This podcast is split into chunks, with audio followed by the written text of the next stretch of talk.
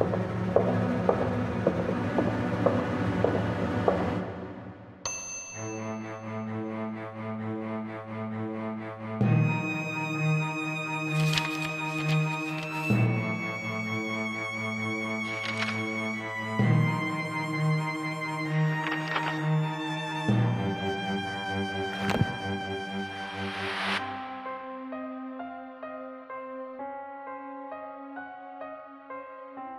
to Darkly Lit. Tonight, we're going to talk about a tale about a girl. Her name was Apple. She used to dance a lot. She danced and danced until her feet turned into sausages. The end. I am your host, Kayla King. I'm joined by my other two wonderful co hosts. We have Sade Hello. and we have David. The mice only want to play toodle-oodle, but I want them to play oompa oompa. They will get it right, Caroline. And uh, Happy New Year, everyone! For our first book of the year, we just finished reading Coraline by Neil Gaiman. No, no, Caroline. Coraline. Yes, Caroline. Uh, David, would you like to give the summary? Because for those who don't know, Neil Gaiman is David's favorite author. One of many, but yes, he actually, he, I would say when I was in college, he was absolutely my favorite author. And he still is one of my favorite authors, so I, I will happily talk about Coraline. So our story centers around Coraline Jones, who's about nine years old in the story. Mhm. Uh, she and her parents have moved to a apartment in an old building, an old flat, and they have some interesting neighbors, namely Mrs. Forcible and Miss Spink, who live downstairs, and the crazy old man who lives upstairs who talks about his mouse circus. Now, Coraline is bored, and she doesn't get a lot of attention from her folks who are busy doing their own thing. And being an explorer by heart, she goes out and looks for things that she wants to keep herself entertained. And one very boring day, she happens to discover a door in the den that leads to nowhere, just a brick wall. But this piques her interest, and despite various warnings from various sources all around the place, she opens the door one night and finds that there is a portal leading to an apartment that looks a lot like hers, with parents that look a lot like, lot like hers, except they claim they're her other parents, and they have buttons for eyes. And most of the things in this place are pretty nice, but they're also pretty creepy. So Coraline decides maybe I shouldn't stay in this place, but then her parents go missing. And now it's up to Coraline to defeat the other mother and rescue her parents and get things back to normal. And along the way, she gets helped by a black cat that is just a black cat, has no name, just a black cat. Because who needs names if you're a black cat? And a bunch of spooky ghost kids who got their hearts, souls, and essentially essence stolen by the Beldam, which is the other name for the other mother. Also, Coraline is aided by a hagstone that she picked up, which is pretty cool. Anyway, Coraline is very precocious and she's smart and she gets a lot of stuff done, but she's also a fairly believable nine year old. I like this book a lot. that was very to the point and precise. Damn. Well, the book is very to the point and precise, and I figure, and I think that's one of the strengths of it. Honestly, it was a really breezy read, but the writing is good, and I think the the visuals it sets up are really nice, and uh, it's classic Neil Gaiman. Yeah, I would agree with that. So, uh, before we begin, um, if I recall, none of you have read this book before we decided to read it for this podcast, correct? Correct. Or I haven't. Yeah. Yes, But both of you have seen the 2009 animated film, correct? Yes. Okay. mm-hmm. So, what did you guys think? Because I actually did read this book when I was much younger, before I even knew they were going to make it into a movie, and was very ecstatic when I realized they were going to make it into a movie and that it was going to be stop motion. Because I, when I first read it, I actually did imagine it as being stop motion. So. Oh, really? Mm-hmm. Oh, that's cool. So yeah, I was a big fan of stop motion. I still am a big fan of stop motion. What am I saying? When I was reading it, and I, the spookiness of it was, but still kind of playfulness of the writing, kind of reminded me of like the stop motion films that were available at the time, like uh, Nightmare Before Christmas, and um, I think Corpse Bride had just came out or Mhm. came out in 2005, so it came out before Coraline. Yes Yes. as well as James and a Giant Peach. It, it kind of reminded me of that, and I was like, you know, it'd be kind of cool if they were able to have this be stop motion. So when I first learned that it was going to be made into a film and it was going to be stop motion, I got super excited. so, and I'm glad it turned out well, and a lot of people now know about it. But what did you guys think of the book? I mean, David has already said his opinion. What did you think, Sade? Well, I definitely like. I really enjoyed the the Coraline movie. I saw it in theaters when it first came out, and I, had actually. Um, it's my little cousin's favorite movie. Turns out, and it was in theaters sometime last year. Um, in 2022, it was in theaters again in our at our in our local area, and so she was like, "Hey, will you go with me?" Because all my friends dropped out, and I was like, "Cool, yeah, I'll go with you." So I had it fairly in recent memory. So reading the book, it kind of just felt like I was watching the movie again. Because okay, I wasn't reading; I had to listen to the the the audio because I waited till the last minute again. Um, so it was just kind of like I feel like it influenced my mental image too much where I just I don't feel like I read the book. I feel like I just watched the movie again because my very visual brain. So it was just replaying the movie for me. mm-hmm. And there were some differences here and there. You can tell where the movie deviates. But I don't know. I feel like obviously it like didn't ruin my experience of like the story, but I do feel like it heavily influenced it. So I I don't know. I mean, I feel I, I enjoyed it as much as I enjoyed the movie. Yeah, I will say the movie follows the book very closely, and the differences that they have are very minor. Mm. Um, I mean, one of the main differences being that the book is set in England versus being set in America in the movie, which is kind of funny because I completely forgot it was set in England. And as I was reading it, that got brought up. I was like, oh yeah, of course it would be set in England. Neil Gaiman is British. Duh. Why would I? Why would I not? but it, it, it's one of those books that like it, it could easily be set in America. No pro- questions asked. Another thing too is that there is the added character of uh, Wybie in the movie, which makes sense because Coraline is by herself for m- the most part in the book, hmm and in a movie you kind of don't want to just watch a person walk by themselves and not say anything. So it- it helped to have that character to bounce off of, or at least talk to, or interact with, to make the movie feel more cinematic. I remember Neil Gaiman actually saying once that after he saw the movie, he said he wishes he would have come up with a character like Wyborn because he really liked that character in the movie. hmm But other than that, there are a lot of similarities. Like it, it almost kind of follows it beat by beat, or it has a lot of the same plot points and such. I, I believe that if you enjoyed the movie Coraline, you'll enjoy the book as well. I think the movie is actually creepier than the book, though. I feel like Coraline as a movie feels more like a horror movie than Coraline does as a book. I'd say the vibe I got reading Coraline as a book, one thing that helped is we have a physical copy of the book. Yes. And that has Dave McKean's illustrations in it. And those are lend a nice eerie quality to some of the work because his work already has that kind of surreal quality to it anyway. So you can see how the movie benefits from the visuals of it being claymation, being stop motion. I say claymation, but it's really stop motion. Mm-hmm. I think that helped me because one of the things as I was reading it, the feeling I was getting, despite having seen the movie first and no, you know, re- recognizing much like everybody else that it is basically the same, is uh, I was getting kind of the same vibes as the Thief of Always, and that's a good thing because I liked the Thief of Always. Uh, also, I wanted to bring this up to uh, Dave McKean. Uh, we actually have seen his artwork before this. Uh, so he actually was one of the artists for Arkham Asylum, A Serious House on Serious Earth, which we Mhm. did uh, we did review on Darkly Lit. D- Dave McKean's done a lot of stuff with Neil Gaiman. He did most of the cover art for Sandman, for the different Mhm. Sandman comics. The two of them worked together to put together Mirror Mask, Mm. the movie Mirror Oh. Mask. Oh, I didn't know that. Yeah, yeah. David McKean was basically the visual director, and Neil Gaiman was uh, wrote it. They wrote it together, though. Uh, so, from what I've heard, uh, Neil Gaiman reads the book for Coraline. He is the narrator. Oh, Um, if is that correct for the audiobook, Sade? I didn't listen to the audiobook, but uh, Neil Gaiman's the narrator. Yeah. And I have listened to his other audiobooks, uh, the last one being Norse mythology. He is a very good reader. oh yeah. He is Mhm. he has a very great reading voice. If you ever get the opportunity, this is just for for you both, but also for the listeners.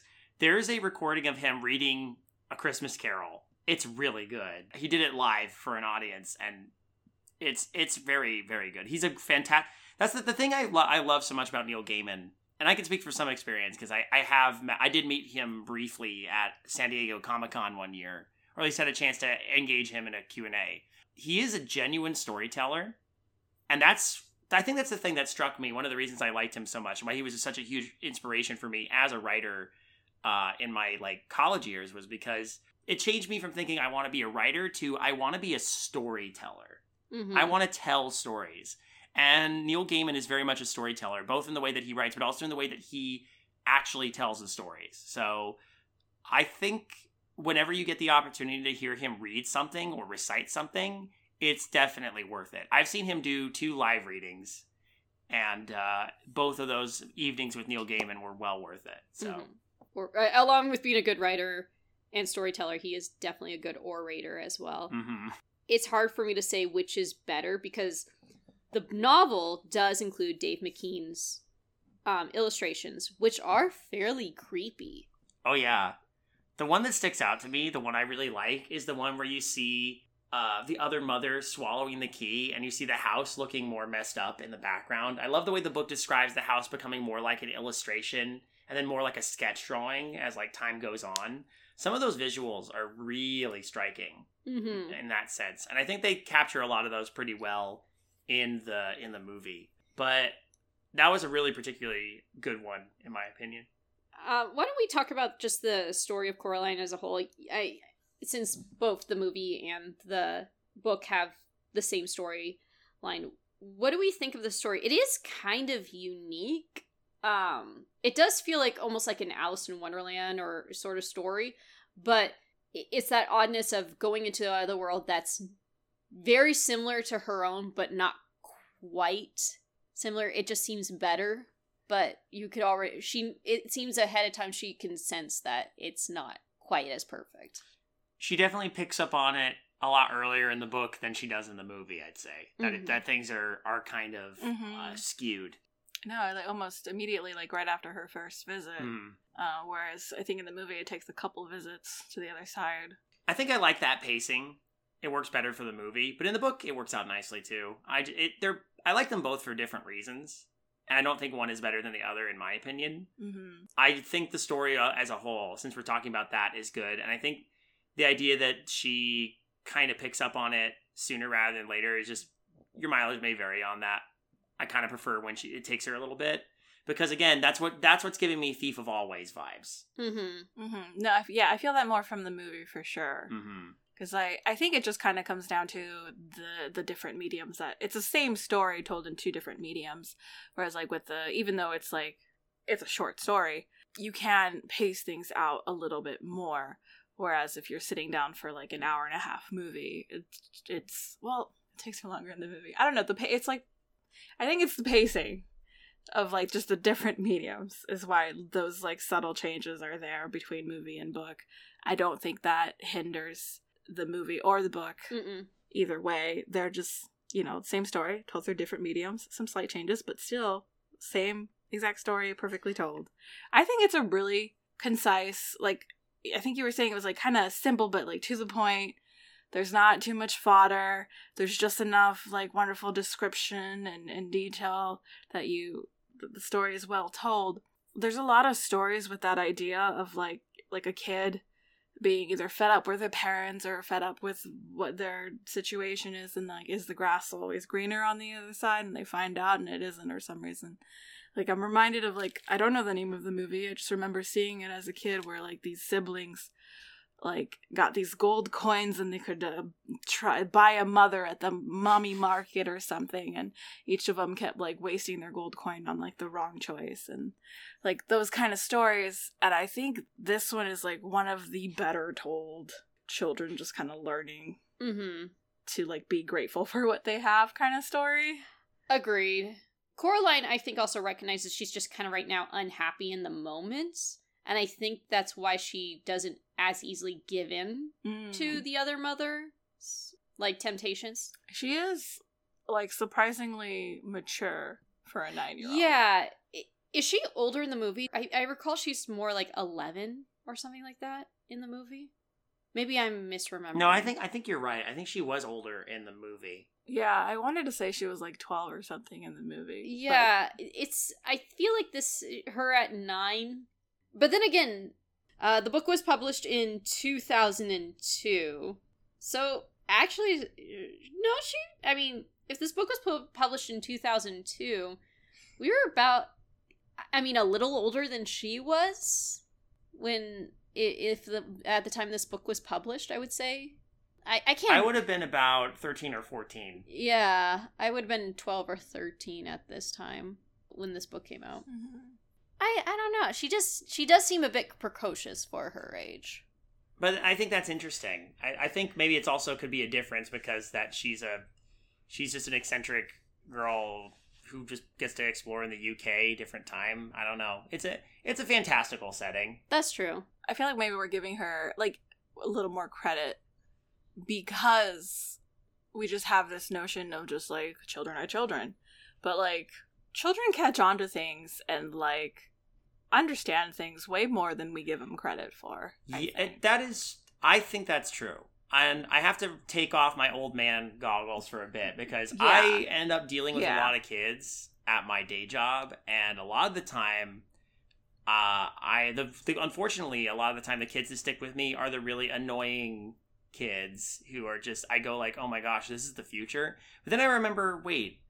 And I keep thinking to myself, I wouldn't like that when I was a kid, but well, I think most kids aren't like that. You know, Mhm. like some kids are just kids are kids are more astute and this is a classic thing you, you lose sight of how astute kids actually can be hmm so it didn't it didn't feel out of place for me for coraline to be nine but also be willing to like go and explore you know and go and come up with these plans Mhm. because when she when push came to shove she managed to figure out a way to outwit the other mother. And that didn't feel that weird after a while because she was being kind of pushed to the limit.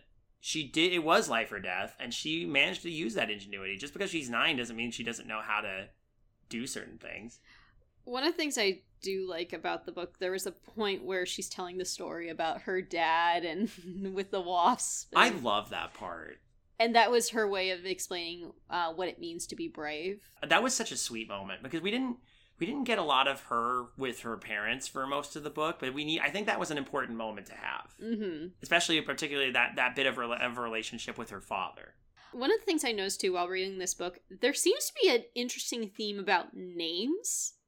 So we have Coraline, who uh, she has a very unique name, and her name gets constantly uh, mis- Mispronounced. Yeah, to Caroline. And even when she says over and over, it's Coraline.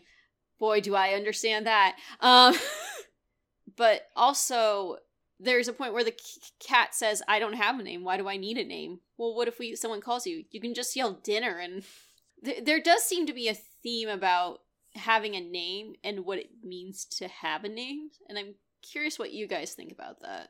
I think for me, the everyone getting her name, all the adults getting her name wrong, is kind of like that same idea of like we don't give kids enough credit, where they kind they aren't acknowledging her uh, as another person. They only see her as a child. Mhm. I, that's where I think the you know the where they get her name wrong all the time, where that comes from. When at the end, Mister Bobo is like, "The mice said you're our savior," and he's like, so he's got this reason now to see Coraline differently. That's when he like finally registers her name correctly, because now she's not just this child; she's this person who has saved him from something, but according to the mice. Um, with the cat not having being like, you don't need my name. I think that's just a cat. a cat. narratively i think that is a fantastic cat like that cat acts perfectly like a cat yes, yes, a hundred percent. You know what? I didn't think about that, but you are you're absolutely right. That is a very everything this cat does is a very cat-like thing to do.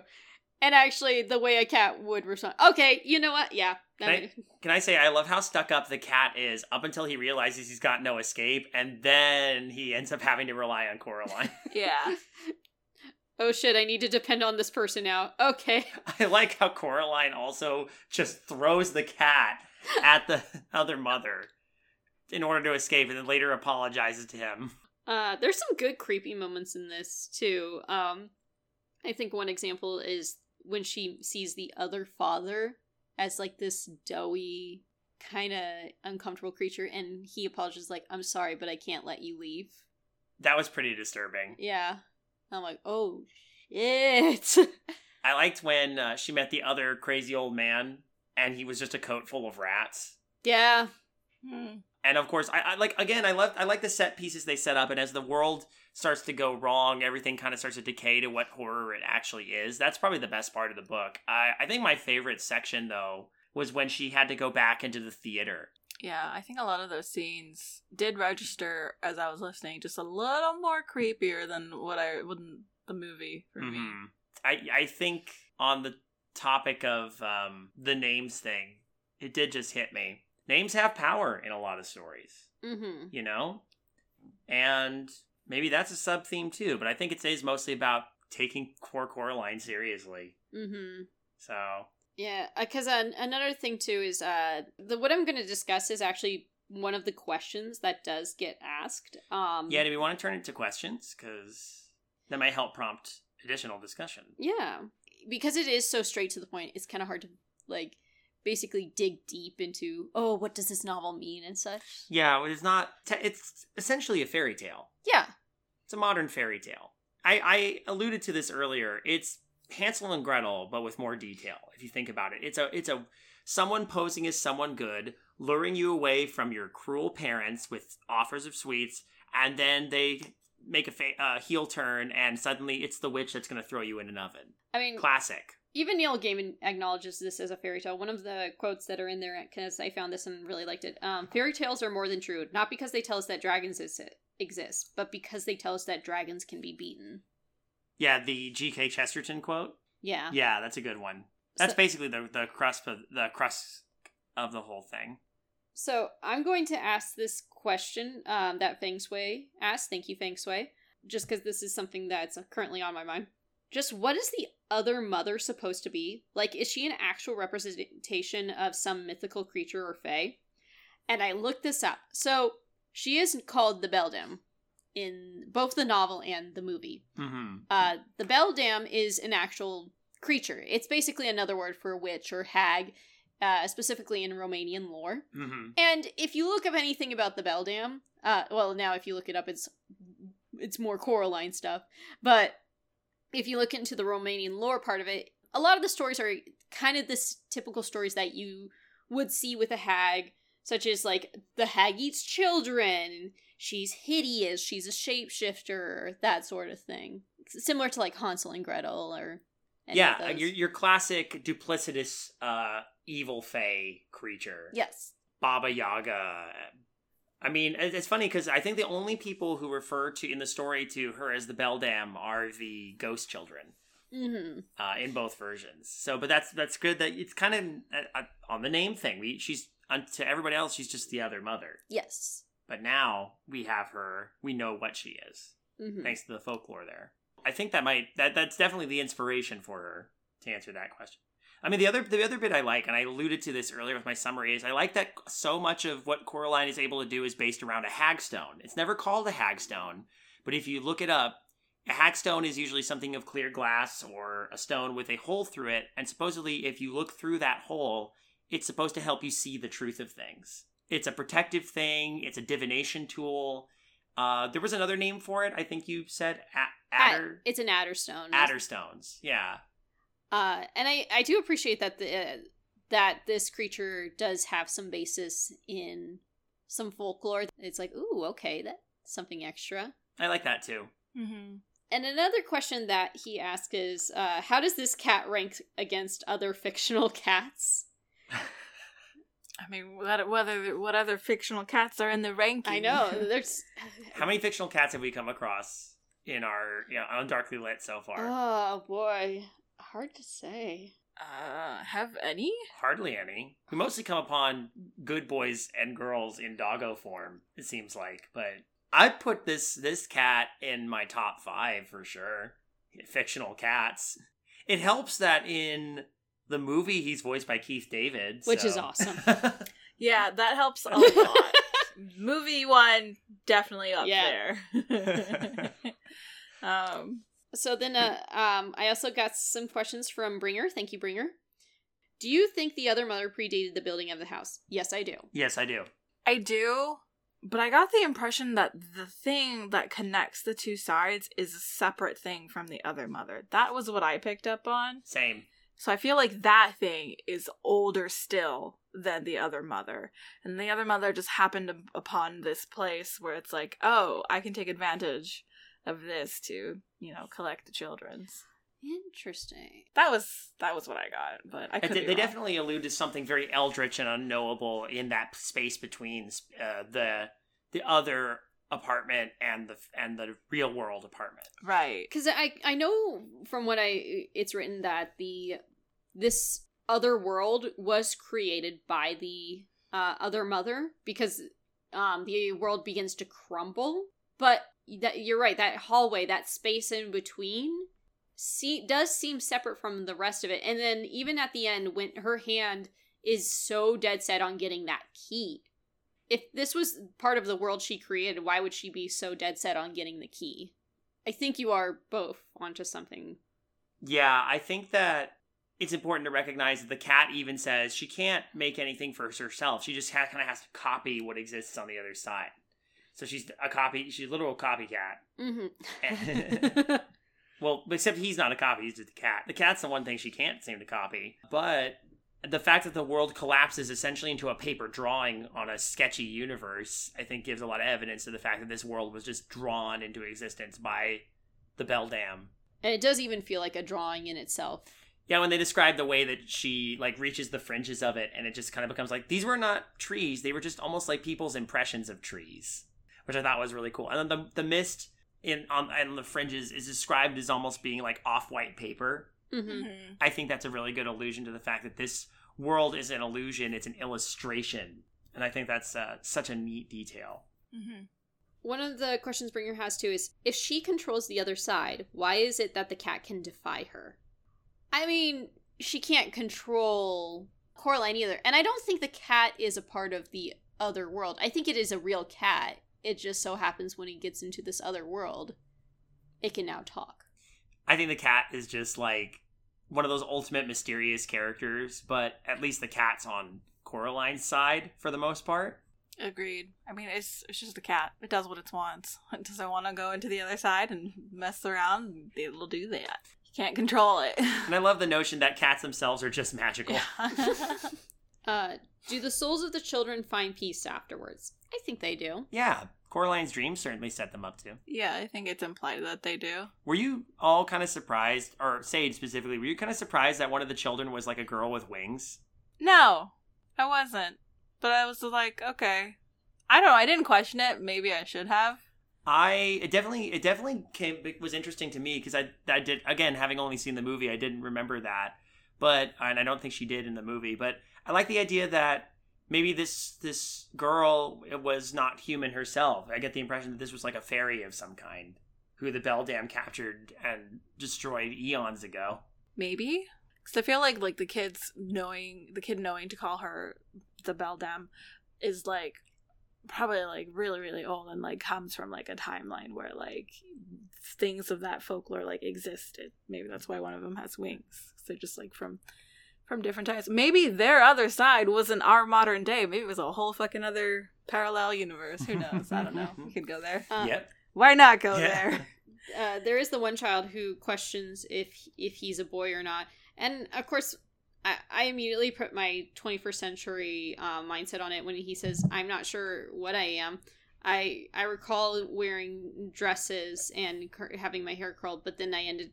They put me in trousers, and my brain was like, "Trans," and then uh uh clicked later on. It's like, "Oh wait, no, when you're little."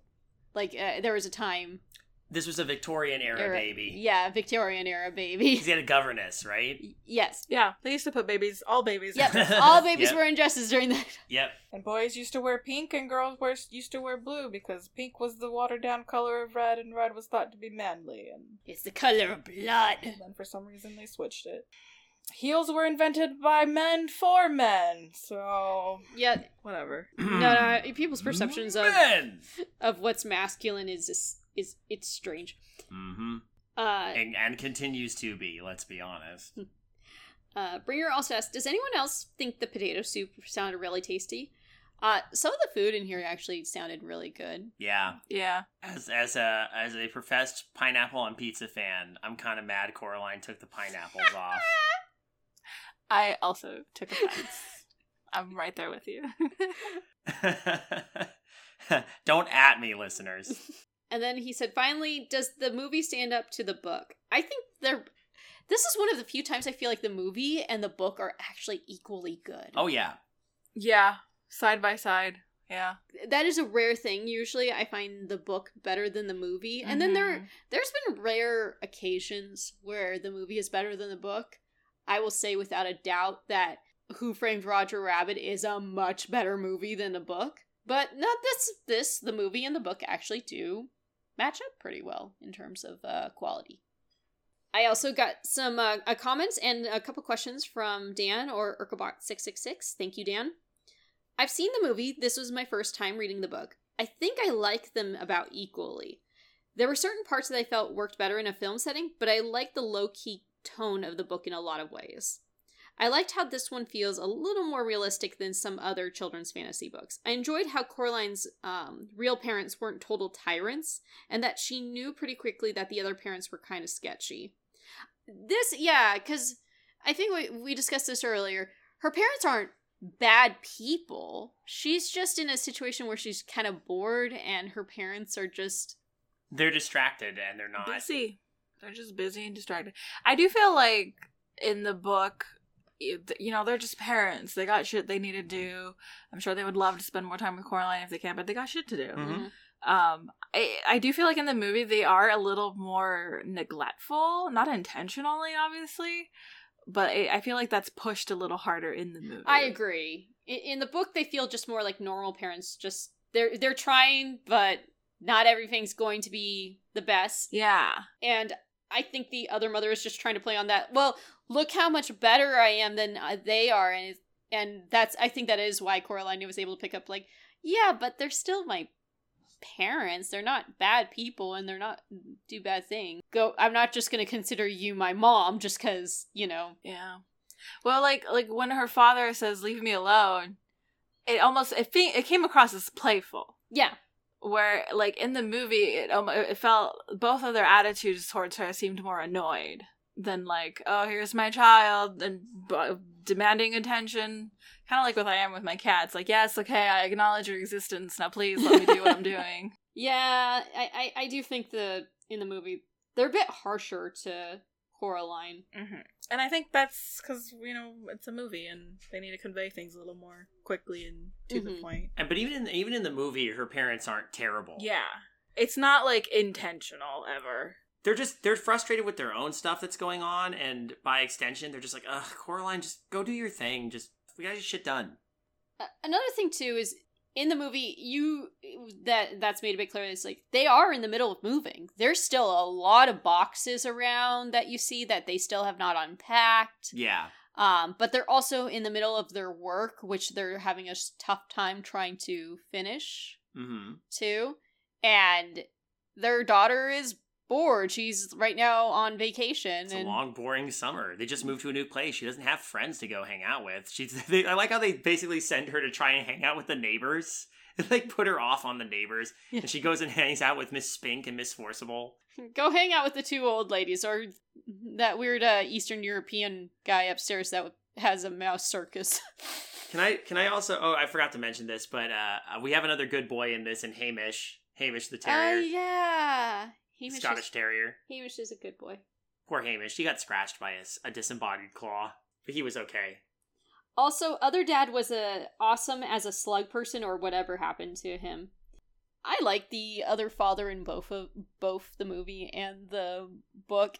I okay, the choice that the voice actors they got for the movie is insanely good. So, other father is voiced by John Hodgman, who I've listened to his podcast. I've heard him like in seen him in other shows and movies, and I just find him so entertaining. And then for him to play, he does such a good job as the other father as well. Uh, and then in the book, it just like I mentioned before, that point where she gets to see the other father into this almost like dough-like creature is kind of horrifying, and I really like that moment. And it, it's sad, but it's also scary too. Yeah, and it's sad because the other father doesn't really want to. Like he he ends up kind of low key giving Coraline good information. He doesn't really want to hurt her or do anything to her, but he's stuck obeying the other mother who created him. Actually, the funny thing is, in the movie, he does have two voices, technically, because it's John Hodgman, and then there's another John, who you might know from They Might Be Giants, one of my favorite bands of all time, because the, the Other Father song was done by them. I did get excited for this movie, so I looked up a lot of information beforehand. I've also cosplayed as Coraline, so if that says anything. Uh, they Might Be Giants were hired to do the music for this. There was actually going to be songs in the movie. Uh, by the end, they realized, okay, the music is not going to work, or like having this be a musical is just not going to work for the movie. They were paid, but un- unfortunately, only the other father song was used. But they have released little by little some of the songs that they were going to use. That's Um, cool. So there, there's a little tidbit for you. I actually didn't know that part of it. I just knew about the other father's song. During a concert that you and I went to, actually, David, they sang a song called "She's the New Girl" or something like that. It's- oh yeah, that was from Coraline. okay. Yeah, we saw them at the House of Blues one time. Yep. That was cool. Dan asks, uh, "What kinds of tasty treats could your quote unquote other parents use to keep you in their realm?" Ah, cats.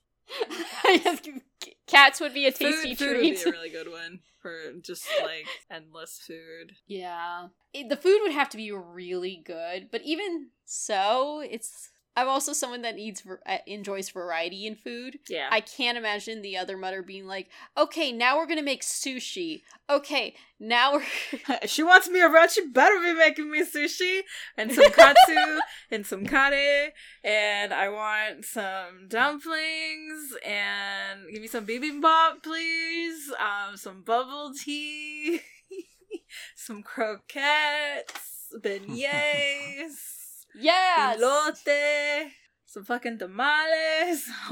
oh, I was so sad that I didn't get to have tamales during the Christmas season.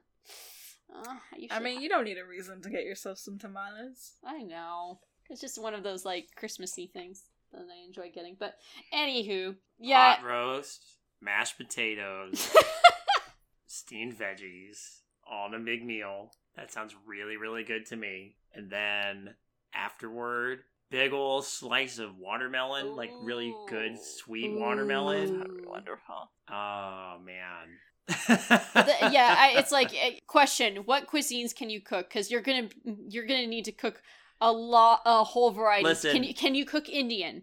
No, we're done. Listen, here's the here's the deal, other parent. Make this thing. I'll, I'll, if you're if you if you rise like Coraline, you get up on what's going on here. You might as well squeeze one really good meal out of them before you then dupe them into letting you back out of the other world before they eat your soul. So if, if you got stuck in the other realm and it's like, okay, the other brother's like, well, I made this for you, you're gonna be like, well, okay, I'll stay for one meal, but then I'm booking it out. Yeah.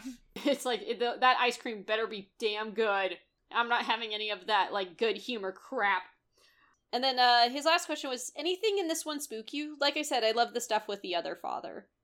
I didn't get spooked by this. Nothing really scared me, but there's parts that I'm like, ooh, that's kind of creepy. Yeah, like there, you know, some of those scenes with the with the other father and then the theater.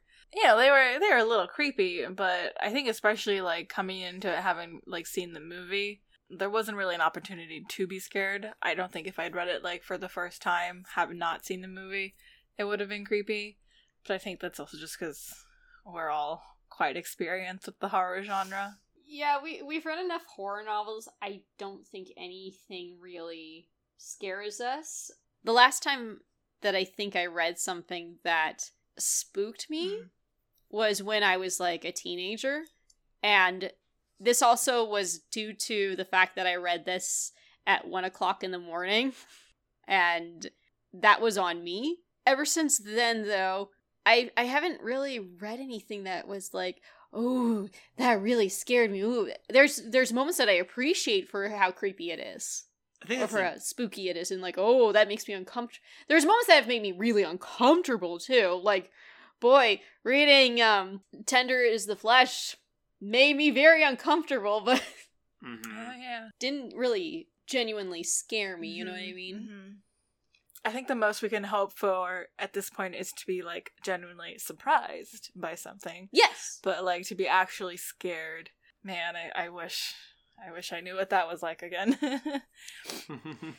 well, good creepy imagery though all around. I always appreciate good creepy imagery. Mhm. Yeah. I think the part that would disturb me the most if I was in that situation was having to reach into the egg sac to get the uh the marble because Ugh. the insects and spiders and stuff like like anything involving insects. That's more gross than than terrifying, but yeah. Or for some people, Yeah. that is the worst thing ever. Just describing it as an egg sac is what got me thinking like ugh. Usually my uh my terror comes from situations. I the closest I would say that I'm something that I'm scared of is bees slash wasps or anything that sting. I don't really like bugs either. For me, it is alien grays. Yeah, I remember this. which is I think something I've shared before. I thought it was over it, and then the trailer for Nope came out, and I was like, "Fuck!" And there is a scene in um, Nope that did have me kind of like really tensed up, edge of my seat. But then as soon as I realized, oh, this isn't about alien grays, the rest of the movie was just hella fun. I love Nope. Nope was a great movie, guys. If you didn't see it yet, still go check it out. Go see Nope. Yes. I you know what, if we're going to do let- two movie recommendations. If you haven't seen Coraline, go see Coraline. Um you probably should have seen this movie before listening to this uh podcast episode. So, Yeah. whoops. It's all right. I mean, everybody. I, we assume people who listen to this are uh, up on the source material generally. Mhm. Um, I have two other movie recommendations though. Okay. This has been a good year for stop motion. Oh Yeah. Uh, it go is. check out go check out Wendell and Wild if you can, and also check out uh, Guillermo del Toro's Pinocchio. Yeah, both of those were really good. Um, very different films. Uh, I think Wendell and Wild is more a lot of fun and uh, a lot of silliness. Where Pinocchio, it gets heavy. that movie gets heavy, so be weary going into that. But it is brilliant. Be prepared. So, and also, yeah, go watch more stop motion movies. It is rare that I ever see a stop motion movie and think this is awful. And it's amazing how to see how far it's come as a medium, Mm-hmm. especially after we spent December watching a bunch of the Rankin Bass ones. Yeah. No, no offense to Rankin and Bass, but you can see how the medium has evolved. That's all I'm saying. Yeah, And that ca- that was made in the '60s, so it's like you can You could forgive the crudeness. They were still working on getting the tech down. Yeah. Any final thoughts on the novel? Cats will be cats. That's all I got. I like mice and rats. Don't y'all be speciesist against rats unless they happen to have red eyes and sing rhymes about how they'll be here when you rise and they'll still be here when you fall. I was this close to just reciting that at the beginning of this. I think your choice for the beginning was inspired though with this one. yeah, no, that was a good choice for that one. The ran the random story she decided to write out of the blue, just like, okay. I'm still waiting to read the sequel to this where we actually do get to learn about Apple. Uh, hey, what are we reading next? Are we reading Apple? no, Dang it. We're actually going uh, to discuss read another kind of coming of age story. Actually, that the term coming of age is in the title. We will be reading Dirty Heads, a novella of cosmic coming of age horror by Aaron Dries. From what I gather, it's queer. Artwork for the cover is creepy, and after I'm very curious to see where it goes. Kind of nice contrast after reading this one. So yeah. Can you guys guess that I'm the one who brought it to the table?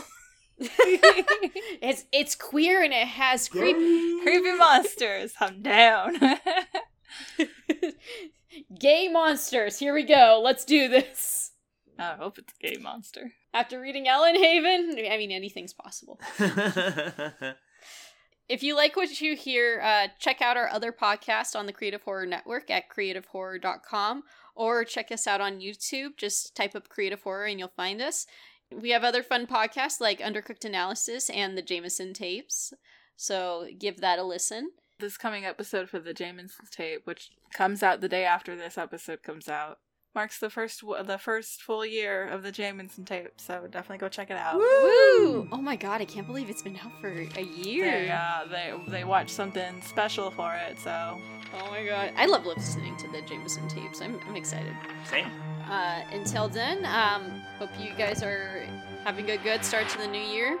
Uh, be careful walking through um, random hallways. Who knows if you'll end up in a copycat world like our own and being tempted by the other mother with food. Get at least, at least one good meal out of them, and then run like hell. Don't worry, the thing in that space between is very old and very slow. Wait, there's some there's a monster in the in between.